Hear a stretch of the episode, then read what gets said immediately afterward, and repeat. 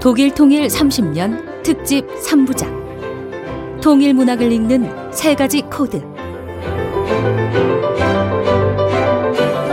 세 번째 미래 그리고 통일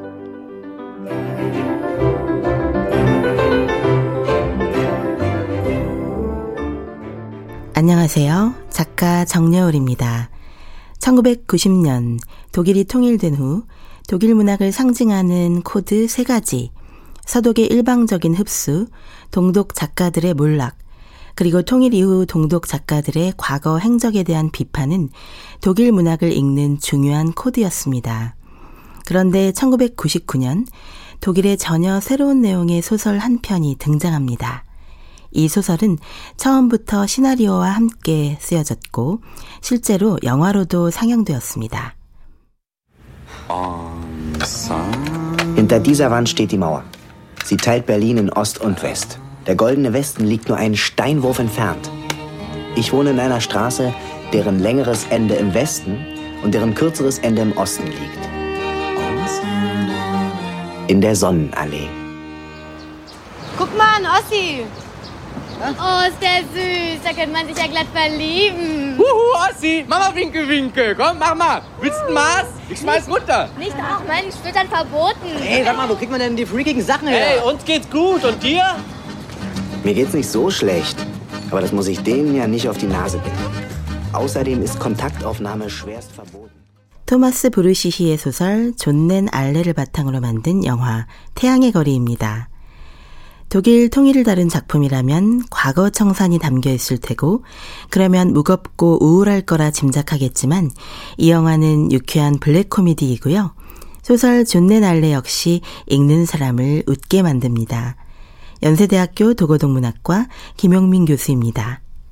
그러니까 문학을 통해서 이 사람들을 하나로 만들 수 있는 그런 길은 없을까 그런 생각에서 이 작품을 또 쓴 거예요. 독일에서는 이 작가가 작품을 쓰면 여러 군데를 돌아다니면서 초청받아서 작품 낭독회를 해요.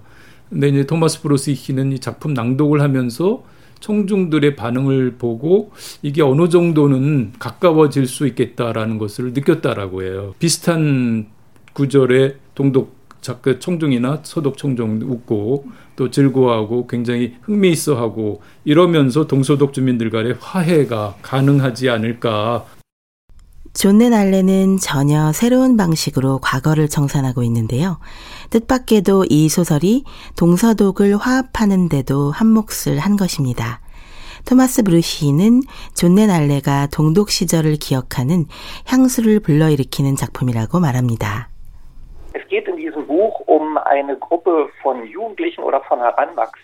이 작품은 동독 베를린 장벽 근처에서 성장하는 청년들의 이야기를 그렸습니다. 독일의 분단선은 한국과 달라요. 한국의 분단선은 자연을 가로지르잖아요. 독일의 분단선은 물론 자연도 가로질렀지만 한 도시를 갈라놓기도 했습니다. 움직이고 있는 도시, 도심을 가로질렀죠.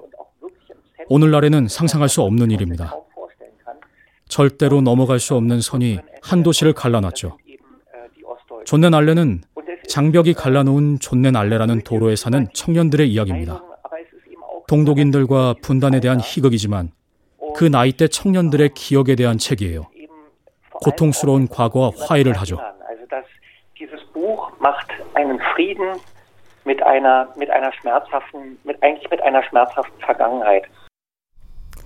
최근 한국 문단에도 통일 한반도를 새로운 방식으로 노래하는 작가들이 많은데요. 정지돈 작가의 작은 겁쟁이, 겁쟁이 새로운 파티는 미래의 통일 한반도를 SF 형식으로 풀어내고 있습니다. 서강대학교 국어국문학과 우찬재 교수입니다. 이, 이제 이 소설의 서사적 현재 시간이 2063년이에요. 왜 미래 시간을 얘기하냐면 그것은 앞으로 이런 일이 있을 거야. 아, 라고 생각하면서 현재 뭔가 준비할 수 있잖아요. 대비할 수 있잖아요.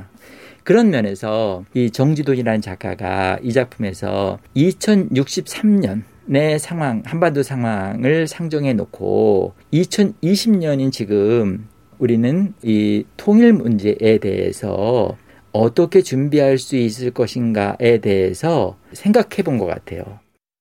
2063년 미래의 통일 한반도를 젊은 시각으로 그려낸 작가 정지돈. 그는 왜 미래 시제를 선택했을까요? 저희가 사실 미래를 생각하는 방식도 이를테면 여러 가지 사회적인 거, 정치적인 거 결부가 돼서 뭐 통일이 되거나 아니면은 소위 말하는 SF 같은 데 보면 디스토피아가 되거나 아니면 뭐 되게 잘 돼서 유토피아가 되거나 이런 식으로 생각을 하잖아요. 근데 그렇게 생각하는 방식들이 우리가 진짜 현실을 들여다보는데 도움이 안 되는 방식으로 뭔가 장르적인 어떤 즐거움, 재미만 주기 위해서 아니면은 어떤 곳은 너무 희망적으로만 한다거나 아니면 어떤 데선 너무 겁을 준다거나 미래 되면 다 뭐 큰일 날 것이다 이런 식으로 그런 식으로 한정돼 있는 것 같다는 생각이 들더라고요. 그래서 좀 다른 방식으로 생각해 볼 수 있지 않을까? 새로운 방식으로 접근한 독일 토마스 브루시히의 존넨 알레 그리고 한국 정지돈의 작은 겁쟁이, 겁쟁이 새로운 파티는 제목부터 독특합니다. 존네날레를 번역한 이미선 씨입니다. 어, 존네날레는 1800년대에 만들어진 거리인데 약 5km의 거리래요. 그리고 작품에도 나와 있어요. 그 긴 거리를 그대로 그냥 그 4대 전순국이 싹둑 잘라버렸어요.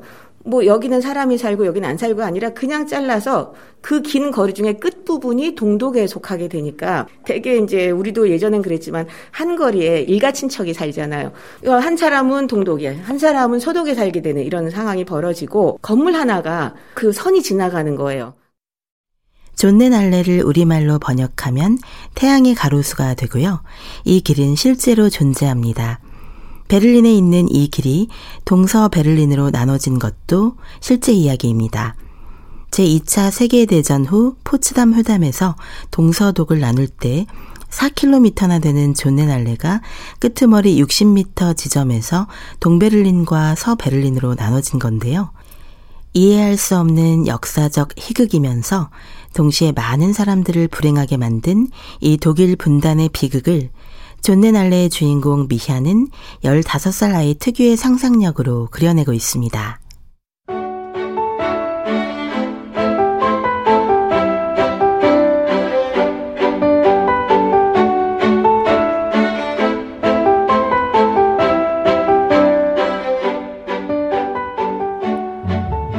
(1945년) 포츠담 회담에서 요제프 스탈린, 해리 트루먼, 그리고 윈스턴 처칠이 벨리를 나누기 위해 모였지. 그 자리에서 존넨 알레에 대해 언급했을 거야. 스탈린은 폭군이니까 아마도 이랬겠지.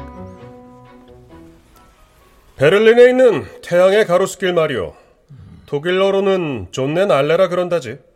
이렇게 아름다운 거리를 미국인들에게 넘겨줄 순 없소. 해리 트루먼, 존넨 알레는 우리가 가져야겠소. 하, 스탈린, 말도 안 되는 소리 하지 마시오. 잠깐! 아이, 저놈의 시가.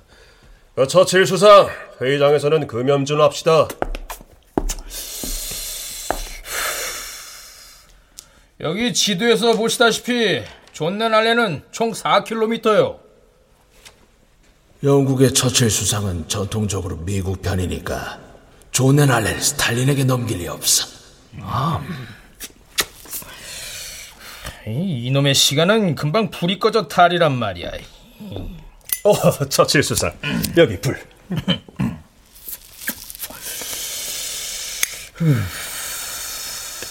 응, 좋구만. 존네날레 끄트머리 60m 정도는 어, 스탈린에게 내주는 것도 뭐 나쁘지는 않겠소만.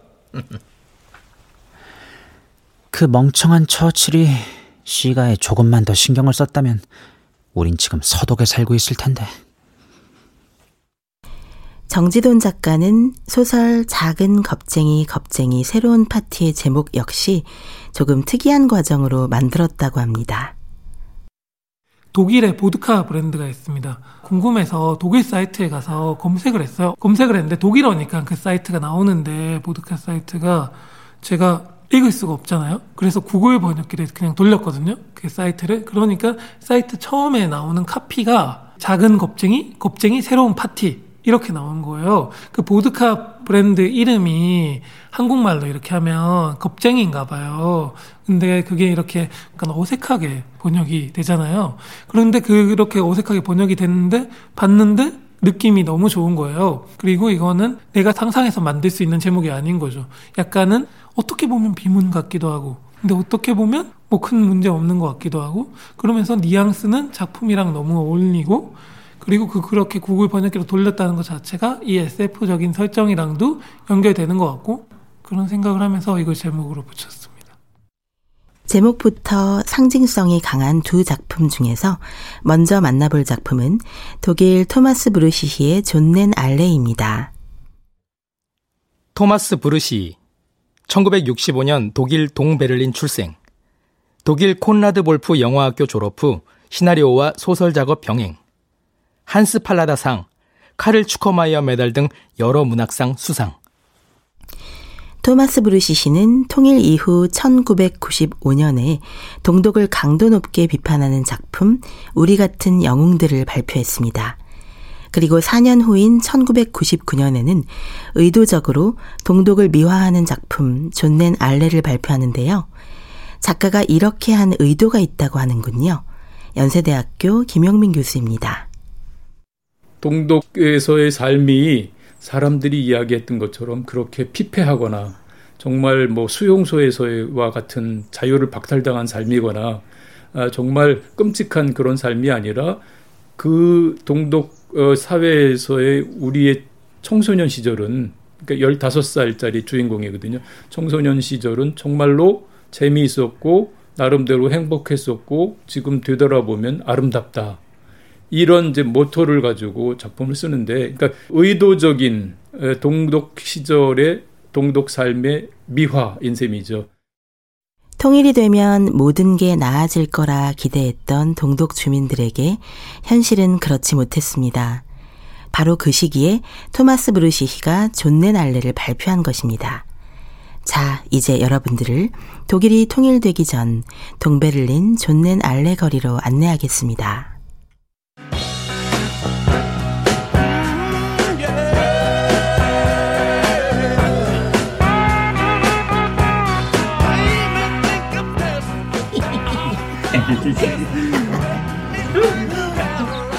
놀이터에서 그들은 음악을 들었다. 가장 즐겨 듣는 음악은 금지곡들이었다. 새로운 노래들을 조달해오는 것은 대개 미아였다. 와, 미아, 이건 완전 따끈따끈한 신곡인데? 아, 서베를린 사는 외삼촌이 몰래 갖다 줬어. 이 녀석들! 여기서 뭐해? 어? 이 노래 완전 금지야. 응? 금지? 너 방금 금지라고 그랬지? 뭐가 금지됐는데? 아, 마리오, 이럴 때는 최대한 순진한 척 해야 돼. 당근이지. 아, 아, 아 그, 금지라고요? 어, 아, 누, 누가 금지라는 말을 했나요? 분명히 금지라고 했거든. 안 통했어. 다음 작전. 어, 금지라는 단어 말씀이시군요. 그 단어는 요즘 애들이 많이 쓰는 유행어예요. 야, 안경제비. 어. 네가 설명해 봐. 우리 중에서 책을 가장 많이 읽었잖아. 네. 금지라는 표현은 아직 성년이 되지 않은 애들이 열광했을 때 쓰는 말이죠. 따라서 금지는 동의를 나타내는 단어입니다. 맞습니다. 괜찮아 혹은 멋져처럼 말이죠. 참고로 애들 말 중에 아주 잘 쓰이는 표현은 당근이야 또는 끝내준다라는 게 있죠. 그런가? 아니, 내 생각에 너희들이 어느 서독 여자가 잃어버린 여권을 주웠는데 돌려주지 않는 건 정말 금지된 일이라는 걸 의논하고 있었던 것 같은데. 아니야? 아니요. 물론 주운 여권을 돌려주지 않는 일이 금지되어 있다는 건 잘 알고 있죠.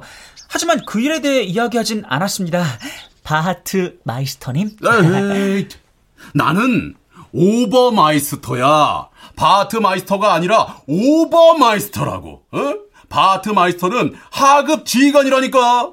먼저 Oberwachtmeister가 되고 그 다음에 Hauptwachtmeister가 되는 거지. 그 후에 Meister, Obermeister가 되는 거야. 근데 난 다음 주면 Unterleutnant가 돼. 이건 장교급이지. 와우! 멋지군요. 축하합니다. 정말 수많은 계급들이 있네요. 야, 산발머리. 응? 너도 계급에 관심 많지? 근데요, 그 Obermeister님의 계급은 상당히 아래쪽에 있는 것 같은데요? 뭐요? 이거 산발머리야. 아, 지금은 잘 보일 때라니까. 우와, Obermeister님은 경력 중에서 최고로 멋진 것을 눈앞에 두고 계시네요. 역시 또 뭐 최고. 자, 얘들아, 다 같이 박수! 너도, 너도, 어, 박수는 그만, 어? 자, 전체 차렷! 제군들, 만일 너희 중 한 명이라도 서동 여자의 여권을 발견하게 되면 즉시 나한테 가져오도록. 알겠나? 네! 자, 해산! 뭐 잠깐. 야, 근데 아까 제군들이 듣던 노래가 뭐였지? 음. 오. 이야, 아, 이제 죽었다. 아, 어? 근데 이 경찰 표정 보니까 이 노래가 금지곡인지 모르나 봐. 신곡이라 그런가? 이야, 음, 음. 어, 이거 누구 카세트지? 미아 겁니다. 오, 이건 내가 갖고 가겠다. 동료들이 있는 곳에서 이걸 틀 거야. 아, 이봐 제군들. 나한테 음악 감상이라는 고상한 취미가 있다고는 정말 생각도 못했을걸? 아 그래? 음악 감상? 고상한 취미? 그런데도 금지곡을 모른다니. 아, 난 죽었다. 미아, 걱정 마. 걸려봤자 뭐 벌이나 받겠지.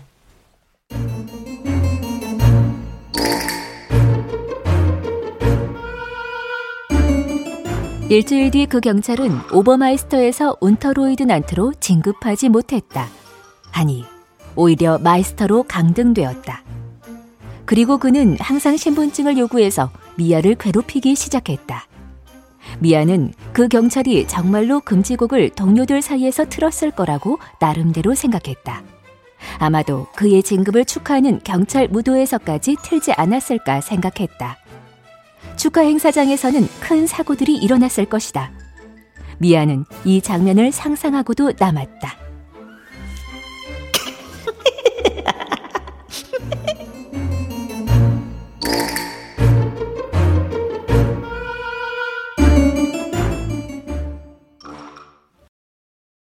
그 여학생의 이름은 미리암이었다.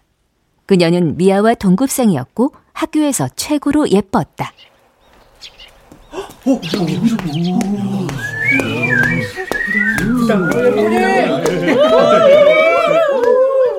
어, 완전 내 스타일. 미리암은 미아와 마리오 그리고 다른 아이들이 다니는 학교에 온 지 그리 오래되지 않았으므로 그녀에 대해서는 아무도 제대로 알지 못했다.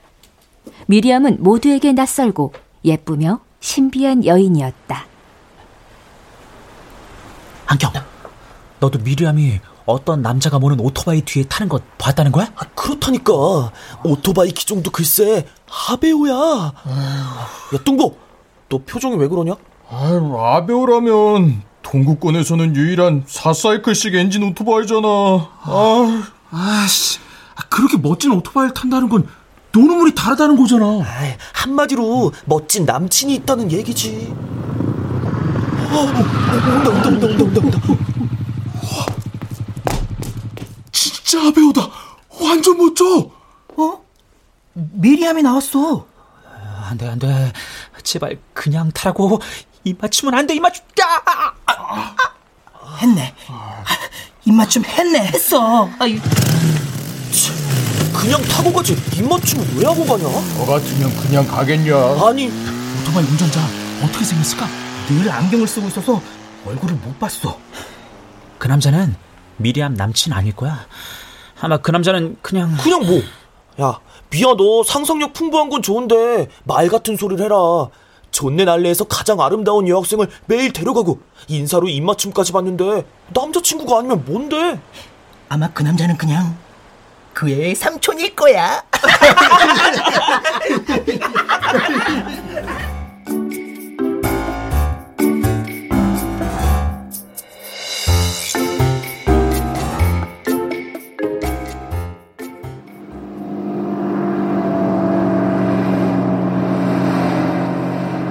관광버스가 국경을 지나 동독으로 넘어오자 미아와 마리오는 버스 쪽으로 달려갔다. 서독 관광객들이겠지? 분명히 우리 쪽을 향해 사진을 찍을 거야. 관광객은 원래 그러잖아. 오케이. 오늘은 누가 누가 더 국어를 잘하나 내기하자. 좋았어.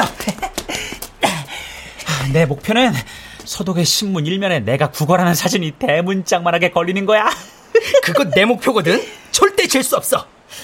아, 배고파요. 아, 도와주세요. 발연기는 안 돼.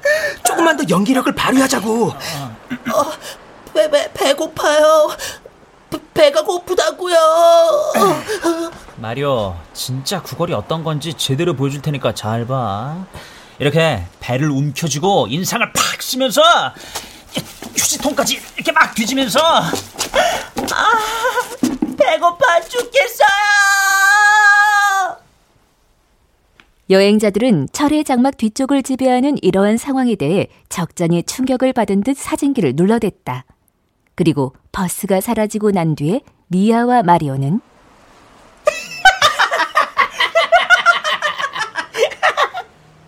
배꼽을 잡고 웃어대며 피츠버그, 오사카 또는 바르셀로나에서 자신들의 사진이 어떤 모양새로 이리저리 보여지게 될지를 상상했다.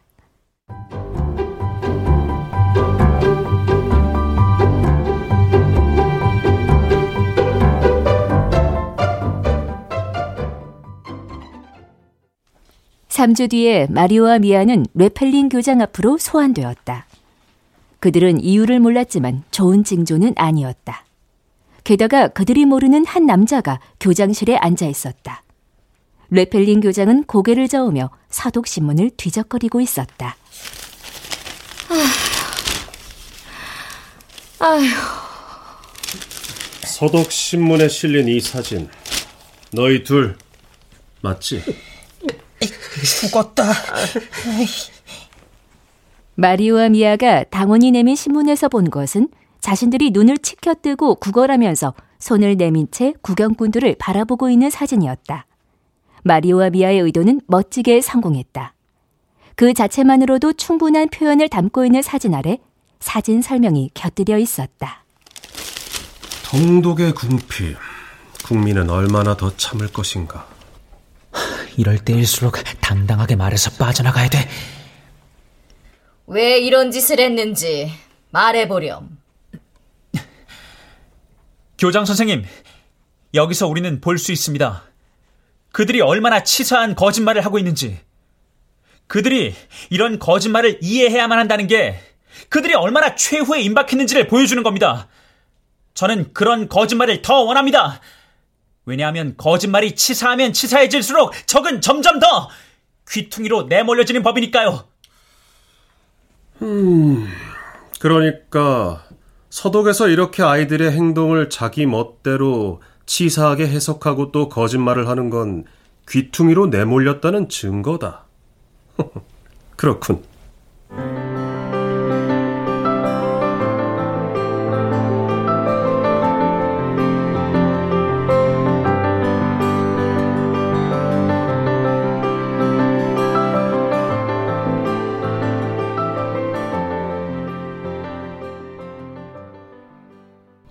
이 일로 마리오는 제적을 당합니다만 슬퍼하거나 좌절하지 않습니다. 오히려 국왕학을 공부할 새로운 기회를 찾기도 하고 여성 실존주의자를 만나 새로운 인생을 향해 나아갑니다. 작가 토마스 브루시시의 말입니다. Ich, ähm, ich wollte, ich wollte ein Buch machen, das, ähm, 저는 슬프고 우울한 과거와 화해를 하는 책을 쓰려고 했습니다. 베를린 장벽이 붕괴된 지 몇 년 후였는데 제가 예전 분단된 독일에 대해 얘기하면서 웃는 거예요. 밝게 얘기를 하는 그 순간에도 전 동독과 분단 또 정치 체계가 저를 얼마나 억압했는지 제가 얼마나 슬프고 분노했는지를 알고 있었거든요. 그래서 그때 제 자신에게 물었습니다. 대체 왜 이러는지. 저는 그때 완전히 다른 걸 경험했는데요. 예전에 얼마나 지루하고 칙칙하고 끔찍했는지와는 상관없이 기억을 아름답게 만드는 것. 바로 그것에 관심을 가지게 된 겁니다. 저는 이 부분, 동독의 모습을 있는 그대로가 아니라 많은 동독인들이 기억하는 동독을 그리는 영화를 만들어야겠다고 생각했습니다. 그게 바로 프로젝트의 시발점이 된 거죠. 전 베를린 장벽에 대해, 그러니까 끔찍한 것에 대한 희극을 만들려고 한 겁니다. 존넨 알레에서는 개구쟁이 청소년들이 등장하는데요. 정지돈 작가의 작은 겁쟁이 겁쟁이 새로운 파티에는 2063년 통일된 한반도에서 살고 있는 방황하는 젊은이들이 나옵니다. 정지돈, 1983년 대구 출생. 2013년 문학과 사회의 신인 문학상 눈먼 부엉이 당선. 2015년 젊은 작가상 대상. 2016년 문지문학상 수상. 정지돈 작가가 그린 통일 한반도는 통일은 되었지만 지금까지 상상하지 못했던 새로운 불안과 공포가 밀려옵니다. 서강대학교 국어국문학과 우찬재 교수입니다. 이 정지돈이라는 작가는 통일에 대해서 너무나도 장밋빛 환상을 갖는 것은 좀 경계해야 된다? 이런 생각이 있는 것 같아요. 이 소설을 보면 통일된 이후에 특히 이제 북쪽에 여기 서울에서 출발해서 이제 그 평양을 거쳐서 함흥 쪽까지 뭐 이렇게 가는 그 길이 있는데 서울을 제외한 지방은 대단히 치안도 안 좋고 대단히 위험한 위험한 그런 상황으로 상정하고 있어요. 2063년 미국과 중국이 무너졌고 일본은 바닷속으로 사라졌습니다. 그 때문에 대량 난민이 한반도로 쏟아져 들어옵니다. 불안과 공포가 팽배해진 탓인지 사람들은 이유 없이 서로에게 총을 겨눕니다. 무정부 상태에서 나를 지켜주는 건 총뿐인 거죠. 그래도 서울은 안전지대로 남았습니다. 이제부터 여러분들을 2063년 미래 세계로 안내합니다.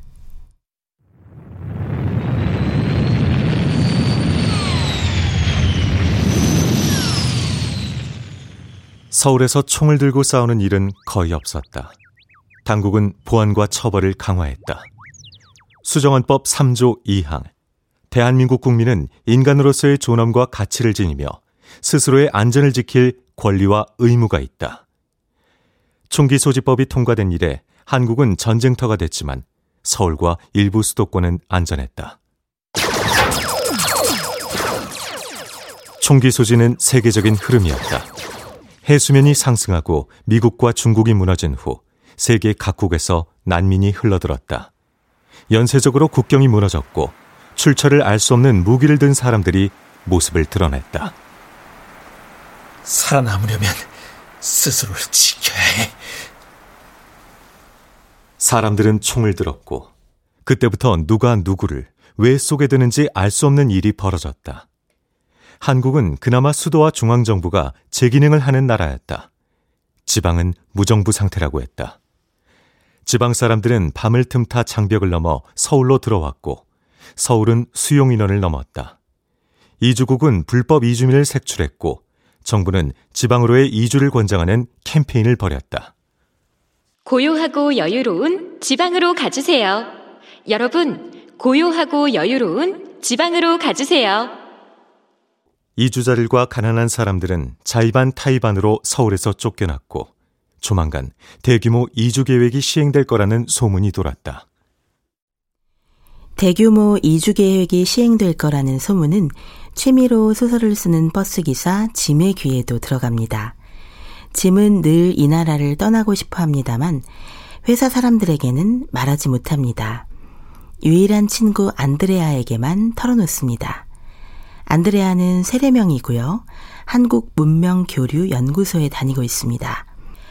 어느 날 안드레아가 짐에게 운전을 해서 만주까지 다녀오면 집을 살 수 있는 큰 돈을 벌게 해주겠다고 제안합니다. 짐의 입장에서 거절할 이유가 없습니다. 그래서 짐과 안드레아는 방탄 처리된 미니 밴을 빌려 이를 의뢰한 사람 무하마드를 태우러 갑니다.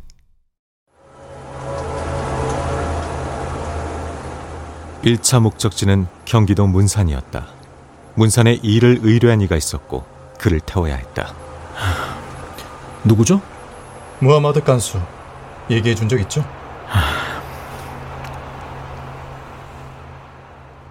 짐은 고개를 끄덕였다. 안드레아는 무하마드 깐수에 대해 여러 번 말했다. 그는 안드레아가 일하는 한국문명교류연구소의 소장이었다. 한국문명교류연구소는 2008년에 설립된 연구소로 그때 무하마드의 나이 74이었다. 지금은 129세다. 129세? 근데 왜 안 죽어? 무하마드를 아는 사람들은 뒤에서 수군거렸지만 무하마드는 아직 정정했다. 거동이 불편하고 필담을 나눠야 했지만 죽을 기미는 보이지 않았다.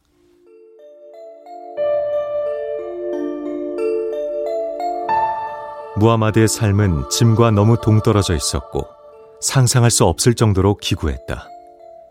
무하마드는 1934년 식민지 시절 만주 용정에서 중국 국적의 조선족으로 태어났다.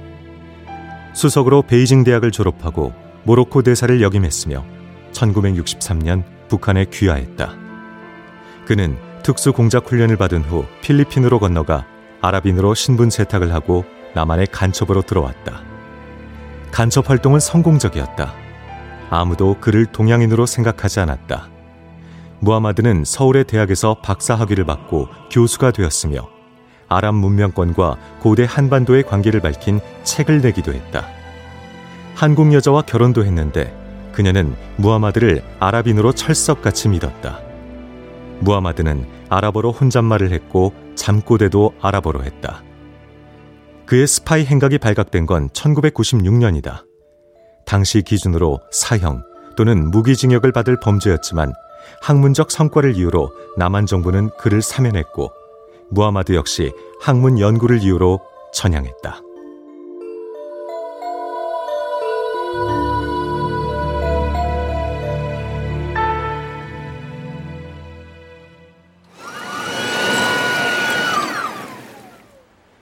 주치의와 친지들이 무하마드를 차에 실었고 필요한 기기를 설치했다. 짐은 차에 올라 내비게이션을 켰다. 어디를 찍어야 되지? 평양. 북으로 국경을 넘는 사람들은 평양에서 등록 절차를 밟아야 했다. 내비에는 평양까지 2시간 30분이 걸린다고 나왔다. 안드레아가 뒤를 돌아보고 외쳤다. 소장님, 출발할게요. 삑 무하마드가 메시지를 쓰자 소리가 났다. 이동식 침대에 연결된 모니터에 메시지가 떴다. 좋소. 짐은 엑셀을 밟았다. 사토는 벌판에 홀로 서서 손을 흔들고 있었다. 곧 먼지바람이 몰아쳤고 사방이 희뿌연 황토색 연기로 가득 찼다. 모래가 차창에 부딪히며 툭툭 소리를 냈다.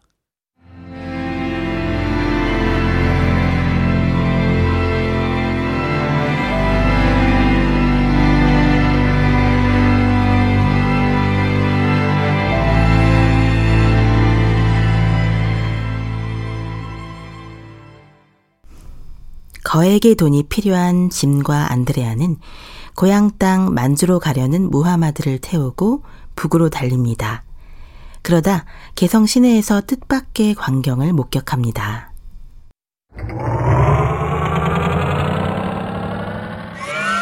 사거리에 도착했을 때 굉음에 가까운 소리가 들렸다. 짐은 차를 세우고 오른쪽 도로를 지켜봤다. 세 대의 장갑차가 안개 속에서 모습을 드러냈다.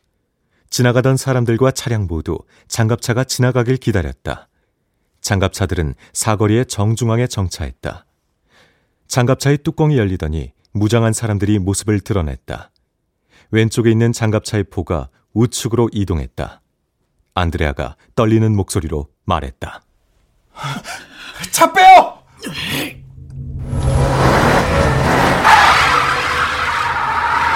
짐은 기어를 넣고 엑셀을 밟았다. 차는 요란한 소리를 내며 후진했다.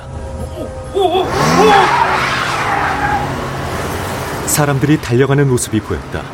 장갑차의 상판에 달린 백색 조명이 건물의 인면을 비췄다. 무장한 사내가 기관총으로 건물을 쏘기 시작했다. 날카로운 소리와 둔탁한 소리가 번갈아 울렸다.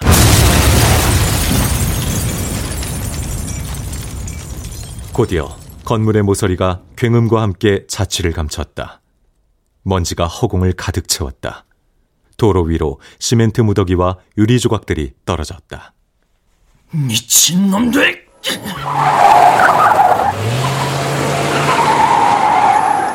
시내 전체에 사이렌이 울리고 안내 방송이 나왔다.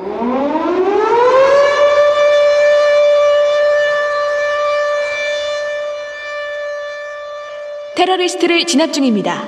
주민들은 사거리를 피해 이동하기 바랍니다.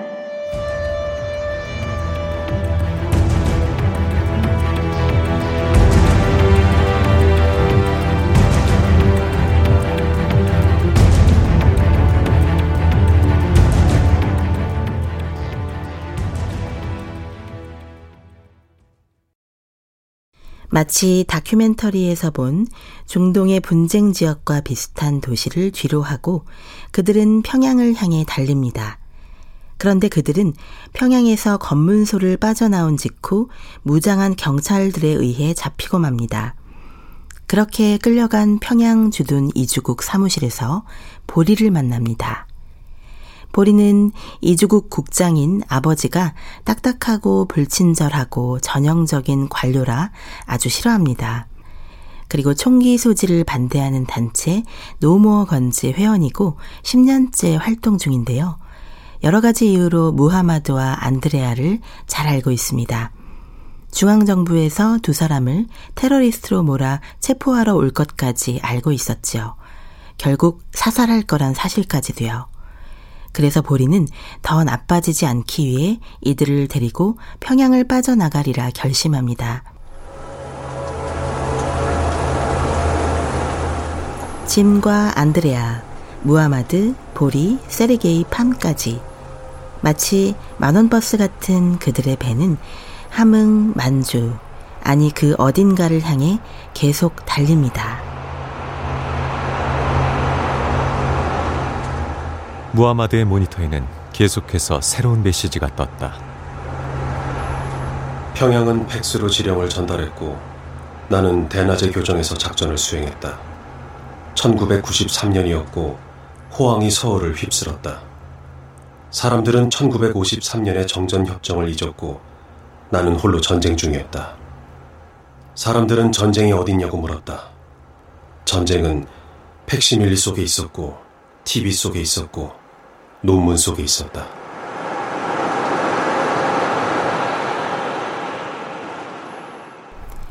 이들을 태운 차는 무사히 함흥에 도착합니다. 보리가 함흥을 선택한 건 항구에서 여객선을 탈 수 있기 때문이고 또 함흥에 있는 카페 ADRA의 주인 마르셀 마르셀 때문이죠. 그는 스위스 한국 혼혈 2세로 보리와 오랜 친구 사이입니다. 사람들은 ADRA를 스위스 카페라고 불렀지요. ADRA는 치외 법권이 보장되는 일종의 중립지대 역할을 했습니다. 이 땅을 떠나기 전 보리는 마지막으로 해가 지고 있는 바닷가를 바라봅니다.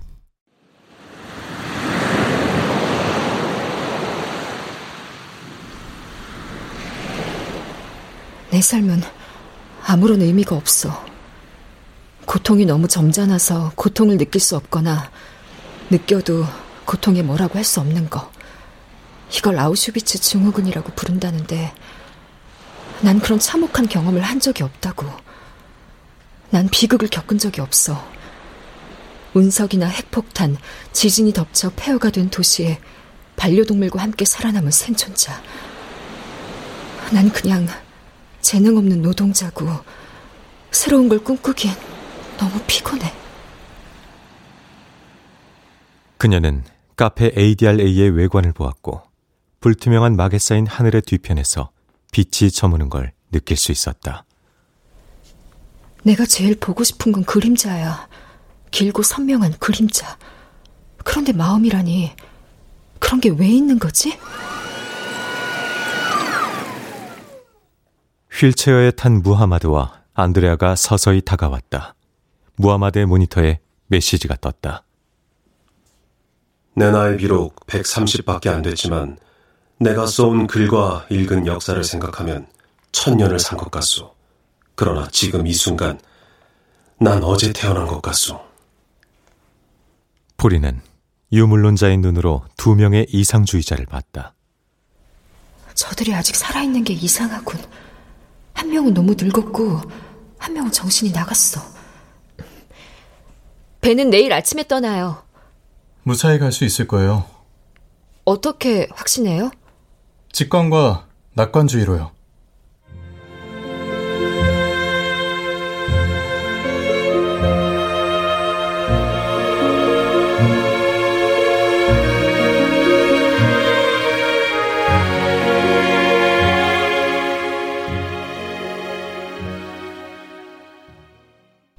이렇게 한반도에서의 마지막 날이 저물어 갑니다.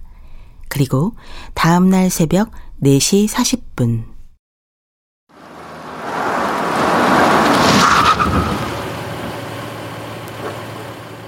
시간은 새벽 4시 44분이었고 자동차 엔진 소리가 들렸고 시바가 짖는 소리가 들렸으며 창밖을 어른거리는 헤드라이트 불빛을 볼 수 있었다. 잠시 후 총소리와 함께 이주국 직원들이 카페 ADRA의 문을 부수고 들어왔다.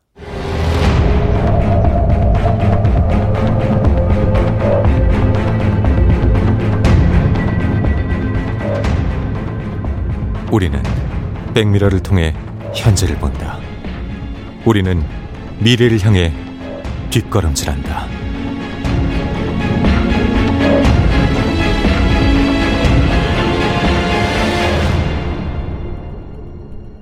총격전이 벌어졌고 안드레아가 총에 맞습니다. 그래도 보리의 이주국 후배가 결정적인 순간에 국장을 배신하면서 일행은 무사히 배에 오르지요. 짐과 팜은 배에 오르지 않습니다. 팜의 동생 수영이 경상도에 있을지 몰라 찾기로 한 것입니다. 이 작품은 이주국 직원들이 짐의 어머니가 사는 집으로 쳐들어오는 것으로 막을 내립니다.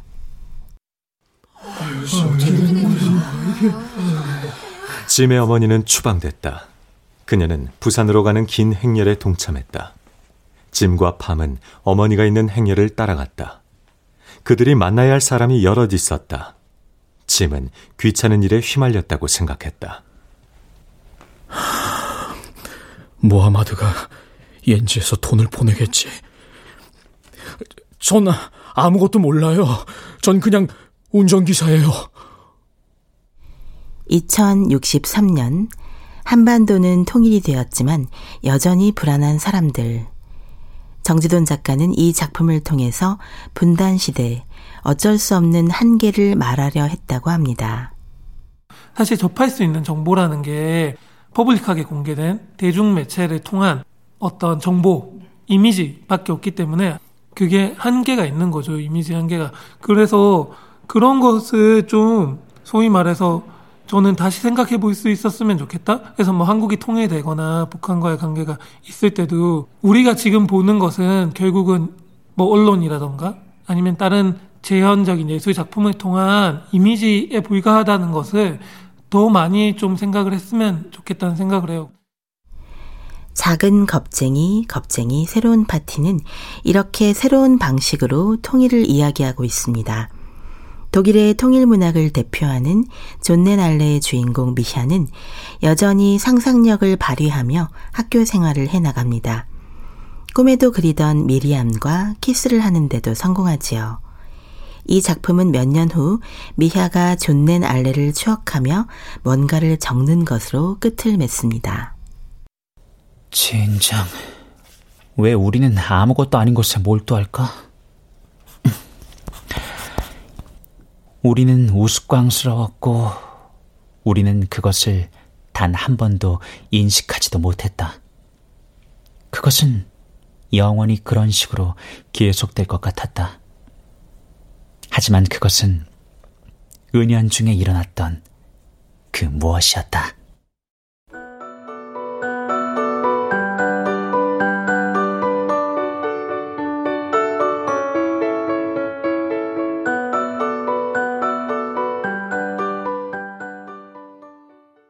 유쾌한 이야기로 독일 통일의 상처를 치유했고 동시에 동서독 주민들을 하나로 만든 토마스 브루시히. 그가 한국을 방문했을 당시 한국에서 받았던 강한 인상 하나를 들려주고 싶다고 했습니다. Aber dann hatte ich ein, ein Erlebnis, das ich ganz großartig fand. 제가 정말 멋진 경험을 했는데요. 제가 참석했던 회의에 유명한 독일 작사 작곡가 볼프 비어만도 있었어요. 볼프 비어만이 김민기의 아침 이슬을 부르기 시작했습니다. 독일어로 불렀어요. 볼프 비어만은 독일인이 아닙니까? 그가 김민기를 만나 그 노래에 관심을 갖고 독일어로 번역한 거죠.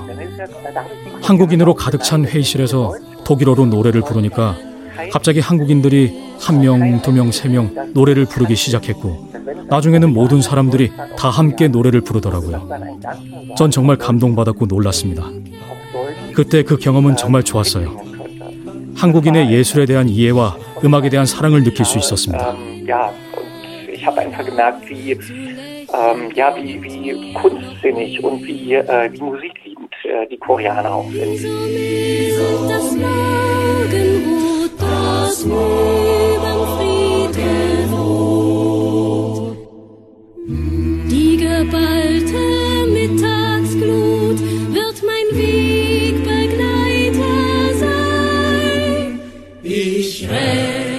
토마스 브루시 시는 예술을 사랑하는 한국인들이라면 언젠가 통일이 돼도 이해와 사랑의 마음으로 하나가 될 수 있다는 말을 하고 싶었던 것 같습니다. 그런 이해와 사랑으로 하나가 되는 미래의 한국, 통일 한국을 맞이하기 위해서는 현재 우리가 해야 할 일이 있습니다.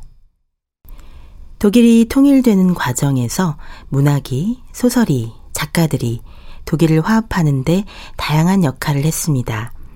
통일을 기대하는 문학인들은 현재 어떤 식으로든 남북한 사이에 교류가 있어야 한다고 강조합니다. 제작진이 고 박완서 작가를 만났을 때 마지막으로 했던 말도 같았습니다. 서류 뭐 정치적인 통일을 너무 그거 하지 말고 우선은 자꾸 먹이고 교류를 하고 어, 이래서 어, 굶는 사람이 없어지고 그러면서 자꾸 자본의 맛도 보게 하고 이래야 하지 않을까 저는 이렇게 생각을 해요. 모든 사람들이 자유롭게 갈 수 있을 때 그냥 아무렇지도 않게 갈 수 있을 때 또 뭐 저기 돌아서 가는 것도 싫고 가까운데 뭐로 돌아가요. 그냥 가까운 길로 갈 수 있을 때 그냥 가보고 싶습니다. 그래서 내 생전에 갈 수 있었으면 싶어요. 뭐 10년 안에는 되지 않겠어요? 네. 박완서 작가께서는 10년 안에는 자유롭게 북한에 갈 수 있을 것 같다고 하셨지만 실제로는 그러지 못했지요. 안타깝게도 현재 남북한 사이의 문화적인 교류는 아무것도 없습니다. 30년 전 독일에서 울려 퍼진 통일의 노래 한반도에서도 만들어질 수 있습니다. 과거의 아픈 상처를 딛고 미래의 통일 한국을 노래하기 위해 현재 우리는 먼 미래를 준비합니다. 현재 미래를 준비하면 아름다운 통일 한국을 만날 수도 있을 것입니다.